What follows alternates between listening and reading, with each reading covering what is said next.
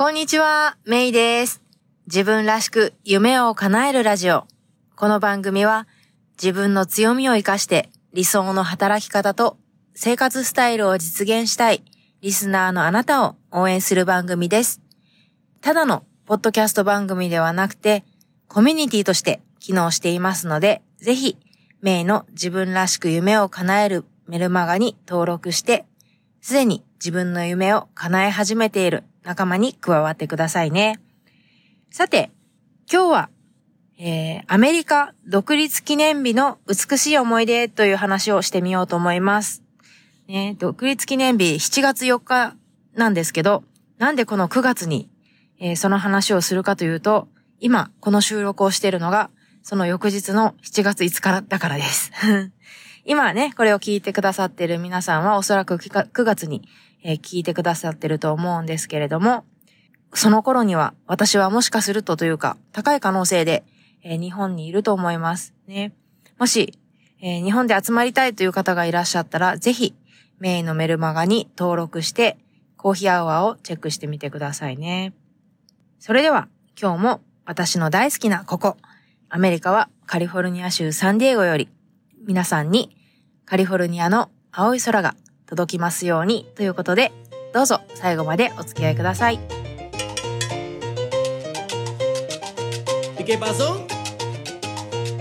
自分らしく夢を叶えるラジオ。この番組は自分の強みを生かして理想の働き方と生活スタイルを実現したい。そして経済的にも精神的にも豊かでいたい。そんなリスナーのあなたを応援するコミュニティです。皆さんこんにちはサンディエゴメイコと中村真由子です大学卒業後外国政府観光局の日本事務所の立ち上げに携わり韓流ブームの火付け役として日韓を飛び回り30代を手前にして大好きなアメリカ・サンディエゴに単身移住アメリカとメキシコを股にかけて仕事をする傍らオンラインビジネスを立ち上げたり大学で講師を務めたりと理想のライフスタイルを形にしてきました。プライベートでは台湾人の夫と結婚し母として海外での子育てに奮闘しています。自分らしく夢を叶えるウェブサイトもチェックしてみてくださいね。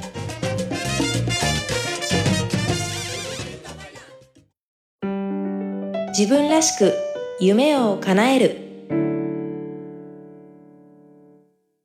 はいえー、7月4日独立記念日ということで、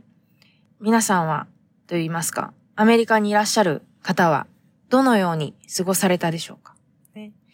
大体サンディエゴっていうのは、サンディエゴベイのあたりが、まあ、ベストな花火を見るスポットとして知られてるんですね。で、私も昔は、えー、キャンプチェアを担いで、早い時間から行ってね、ピクニックみたいな形で、まあ食べたり飲んだりして待ちながら、えー、夜を迎えて花火を見るっていうようなことをしてたんですけど、まあ今のね、家に引っ越してからは、あまりそういうことをしてなかったので、えー、今年は、あの、家から一番近いスポットに行ってみようかなって思ったんですね。ただ、その一番近いところっていうその一番近い花火のスポットが見れる公園を見つけたんですね。見つけたって言ってもまあ、それネットで調べたんですけど、で、その公園は行ったことあると。むちゃくちゃ広くって、あの、湖が近くにあって、で、すごい綺麗な公園なんですよ。ただ、ネットを見ても、その花火のスポットがその具体的にどこがいいのかとかが、いまいちなんかちょっとよくわからない感じだったんですよね。役立つ情報がない。例えばその当日がどんだけ混むのかとか、駐車場どうしたらいいのかとか、そういうこうリアルな、その知りたい情報っていうのがわかんなかったんですよね。で、一人で行くなら別にそんなのはあまり気にならないんですけど、まあ、家族とか子連れで行くっていうのとか、あと友人家族も、えー、一緒に楽しもうっていうことになってたんで、何時に行くのがいいのかなとか、あまり遅く行きすぎるともう駐車場がなかったったら困るなとか、まあいろいろ、まあ要するに不安な気持ちが浮かぶんですよね。なんかちなみに私の場合、まあ子供連れになると、なんか一人じゃ大したことないこともすべて不安要素になる っていうのを自分でもう気づいてるので、不安になってるなっていうのがあって。ただ、あの、やっぱり花火見たいなって、ね、子供にも花火見せたいななんていうのがあって。で、その友達とも一緒に遊びたいなおしゃべりしながら、椅子に座って食べたり飲んだりしながら、おしゃべりしながら、花火を待ちたいな子供たちも一緒に遊ばせたいなみたいなのがあったんですよね。ね。で、そのがあるんだけど、なんかよくわからんと、行ったことないし、どんな感じか雰囲気も全然つかめないしって、なんかこう、人に迷惑かけたくないなとかね、その私がやろうって言ってるのに、なんか友人家族も巻き込んじゃってね、なんか子連れでいたけど、むっちゃ大変だったみたいなことになったら困るなとか、失敗したら困るなとか、なんかそういうことを考え出すとこう、ちょっとなんか嫌な緊張感みたいな嫌な気持ちが湧いてくるんですよね。で、結局、まあ友達もせっかく一緒にやるっていうことだし、まあとにかくやってみようと。うん。ちょっとよくわかんないから不安だけどやってみましょう。でも時間は、まあ6時ぐらいにしようってもう決めて、行きました。そして行ったら、もうすっごい人だったんですよ。ものすごい人。で、もう、とにかくもう駐車場ぐるぐる回って、ないなないなみたいな。で、ぐるぐる回ってすごいな、これどうなるんだろう。で、あの、自分たちだけで行ってるとね、別に歩いていけばいいんだけども、そのキャンプチェアとか、食べ物、飲み物とか、いろいろ持ってってるんですよ。だから、だって結構そのサンディエゴの7月って言っても夜じっとしとくには寒いんですよ、結構。だから、椅子、椅子に座っときたいね。地べたに座りたくないっていうので、キャンプチェアもあるし。で、その9時なんですよね、花火が始まるのが。で、それまで3時間、じーっと待っとくのもつまんないから、やっぱり食べ物とか飲み物があった方がいいなって思ったりとかして。で、まあそんなわけですごい荷物があるから、どうしようかなってなって、もうみんなを先に降ろして自分だけ、あの、駐車場のスポットを探しに行こうかとかね。まあいろいろ考えたんですけど、でも結局なんか、なんとかな、なんだかんだって言ってる間に、割と近いところに駐車場が見つかって、お、見つかったと思う。ここでいいね。多分大丈夫だねってなって、で、みんなで協力して食べ物、飲み物を運び、で、友人家族もえー、なんか準備周到で来て、ちょっと遠くに止めたけど、まあコンパクトな感じで来て、で、まあ子供たちは公園で遊んだりとか、まあなんかボール持ってきてたからボールで遊んだりとかお菓子食べたりとかして遊んでて、で、私たちも、えー、椅子に座っていろいろ喋りとかしてるうちに、で、で、晩ご飯とか食べたりとかね、晩ご飯とかも先に買って準備して、その場で食べれるようにしてて、それを食べて、で、したらあっという間になんか9時になって、もうあたりはもう8時半ぐらいに暗くなるんですよね。今、割と1年のうちであったかい、あったかいというか明るい時期だから、えー、8時とか8時半ぐらいまで明るいんですよ。で、えー、9時になって暗くなりましたと。んで、じゃあ、花火が始まりますっていうので、あの、花火ってこう、ラジオ放送と合わせた内容になってるんですよね。だからラジオのその音楽に合わせて、花火が上がるようになってるんですけど、たらやっぱり花火綺麗で、久々の花火すごく綺麗で、で、子供たちにとっては初めてだったんです。まあ下の子は赤ちゃんだったんでもう寝てたんですけど、上の子にとっては初めての花火で、口をポカーンと開けて、もう釘付けになって見てたんですよね。で、夫と一緒に、彼女と一緒に座って、えー、綺麗でしょ？って言いながら見て、なんか本当にね、いい時間だったんですよね。で、その友達家族も来来てた友達家族も、旦那さんがちょうどお仕事でいなくて、お友達と娘さん二人の三人だったんだけど、三人でお寒い中固まって、こう空を見上げながら、時々写真撮ったりしながら、あの、花火を見てて、なんか、ああ、いいなーって思ったんですよ。で、あの、独立記念日にかかる音楽って、やっぱりこう、なんだろう、アメリカの誕生日なんですよね、独立記念日って要は。だからこう、前向きで、こう希望あふれる音楽に、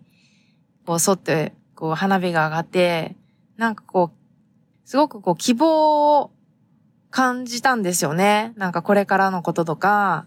まあ自分の今の生活もそうですけど、まあ子供たちの成長とかね、なんかこう家族のこととか、いろいろに対して、で、すごくいい気持ちで、で、なんかこうアメリカの花火ってすぐ終わるかなって思ったんですけど、結構長く続いて、結構見応えがあったんですよ。なんかその辺もだからすごく満足感を感じて、あの、お家に帰ることができたんですね。で、友達とももう本当に良かったねって、また来年も一緒に行きたいね、みたいになって、でも来年だったら、なんかこういうスポットがいいってわかるし、駐車場もだ、なんか分かったね、みたいな感じになって、で、次回はこれ持ってきたらいいね、みたいなのも分かって、で、ちなみにそれが何かっていうと、子供が暗い中遊べる、なんかこう光るようなおもちゃがあると、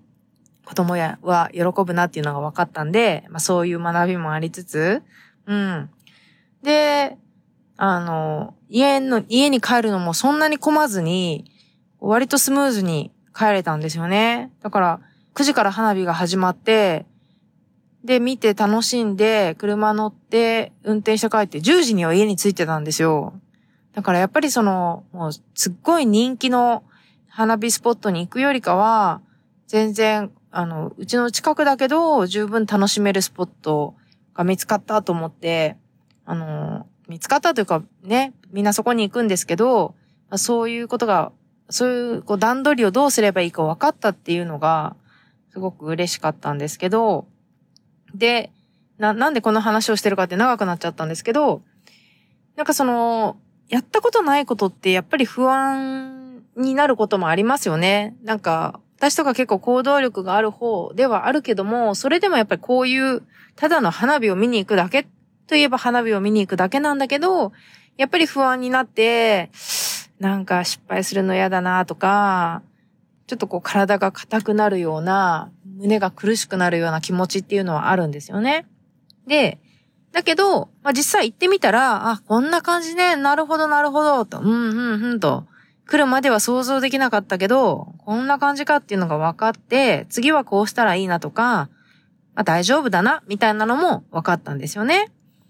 で、こういうのって、日常生活でもしかり、ビジネスでもしかり、あらゆるその生活の中で、なんかこう誰にでも起こり得る感情だなっていうふうに思って、で、それをちょっと図式化というか、うん、ステップで考えてみると、まず図式としては、したいな、なんとかしたいなっていう気持ちがありますと。私の場合だったら、えー、花火を見に行きたいなっていう気持ちがあると。で、なんだけど、その次に不安を感じるんですよね。あらゆる不安を感じると。で、やめようかなとか、ちょっとチラッとなんかめんどくさいなとかチラッと思うんだけど、まあ、そこがどうするかの分かれ道なんだけど、でも、まあ、花火の場合とかだと今年やんなかったら来年やるかってそれかもう一生やんないのかってなると、いや、やっぱ花火見たいわ、みたいになって、一緒にいてくれる友達もいるし、やるみたいになったんですね、今回。それが3番目のステップ。で、次のステップが、発する。なんかもう、とにかくやってみる、行動するってことですよね。で、なんか駐車場ないなってぐるぐる回ったりとか、あ、あったって見つけたりとか、荷物をよいしょよいしょって運んだりとか、っていうハッスルをして、で、その向こうには、あ、花火むっちゃ綺麗とか、子供に生まれて初めての花火を見せてあげれたりとか、まあ友人家族とね、座っておしゃべりしたりとかいう楽しい経験がある。で、最後、振り返ると、あの不安っていうのはもうなくなっていて、大したことなかったな、みたいな。なんかや、山を登った後にこう見下ろす感じですよね。ああ、全体像こうなってたわけですねっていう。で、まだ来年のことも考えてるんですよね。来年はこうしようとか、ここに駐車しようとか、あれ持ってこようとか、なんかこれ、この食べ物はあんまなくていいなとか、この食べ物はもっとあった方がいいなとか、そんなことを考えちゃってると。っていう図式なんですよね。だから、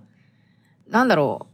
う。その図式が、なんか何、何にでも当てはまるんだなっていうのは感じてて、まず何々したいっていう気持ちがあって、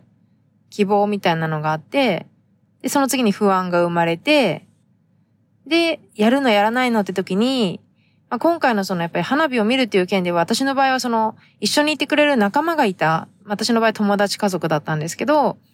がいたっていうのがあったりとか、娘に見せたいっていう、こう、誰かのためにみたいな要素も結構大きかったですね。で、それが3番目。で、4番目がハッスル。やってみる。ぐるぐるする。ねで、5番目に、そのハッスルの向こうにある経験を手に入れることができて、美しい花火を見たと。で、6番目には、もう山の頂上にいるような感じで、もうあの不安はない。ね。でも来年のこと次、次ってなってるんですよね。っていう図式。何にでも当てはまりそうだと思いませんか？で、もう一つそこで私が考えたのは、その不安が、そのなんかしたいなって思った時に不安が生まれる時になんかパターンがあるんですよね。さっきも言ったように私の場合は子供が絡んだりすると結構不安なんですよ。子供とかと知り合い、なんかあの、お友達とかね、一人で行くとかなると別にハッスルしてもいいから迷惑かかんないし、なんだろう、ぐずり出す人とかもいないから 全然いいんですけど、あの、ね、人が絡むとそこで不安要素になるっていうのは自分で感じてると。でも同時に、まあ、そういう人たちがいるから頑張ろうっていうふうにもなるっていうのもね、なんか面白い要素だなと思いましたけど、うん。まあそんなわけでね、今日は独立記念日の私の経験から、ね、本当に美しい思い出になったんだけども、と同時に、なんかこう何かやりたいなって思った時に、なんかこう、経験する流れみたいなものを、ステップバイステップで見てみました。ね、最後に質問です。えー、この番組を今聞いてくださっているリスナーのあなたの場合、なんかしたいなと思った時に生まれる不安の原因はどんなパターンがあるでしょうか？ね。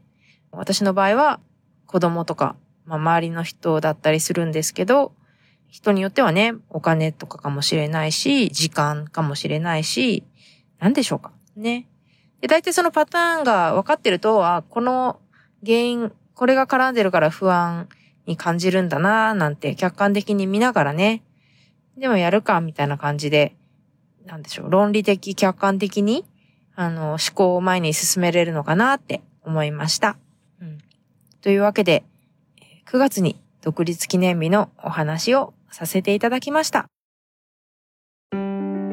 自分らしく夢を叶える今回の番組いかがでしたか？もし気に入っていただけたら購読ボタンを押していただきお友達にもおすすめしていただけると嬉しいです。自分らしく夢を叶えるウェブサイトでは今回の内容はもちろん他にも元気の出で役立つコンテンツをお届けしています。また夢を叶えるスピードを上げたい、すでに自分スタイルを確立するために動き出している仲間とつながりたい、そんなあなたは自分らしく夢を叶えるメルマガにぜひ登録してください。自分らしい理想の働き方と生活スタイルを実現するために今やるべきことをできることから始めていきましょう。今日も最後までお付き合いありがとうございました。それでは次回もお楽しみに。Have a great day! Bye bye!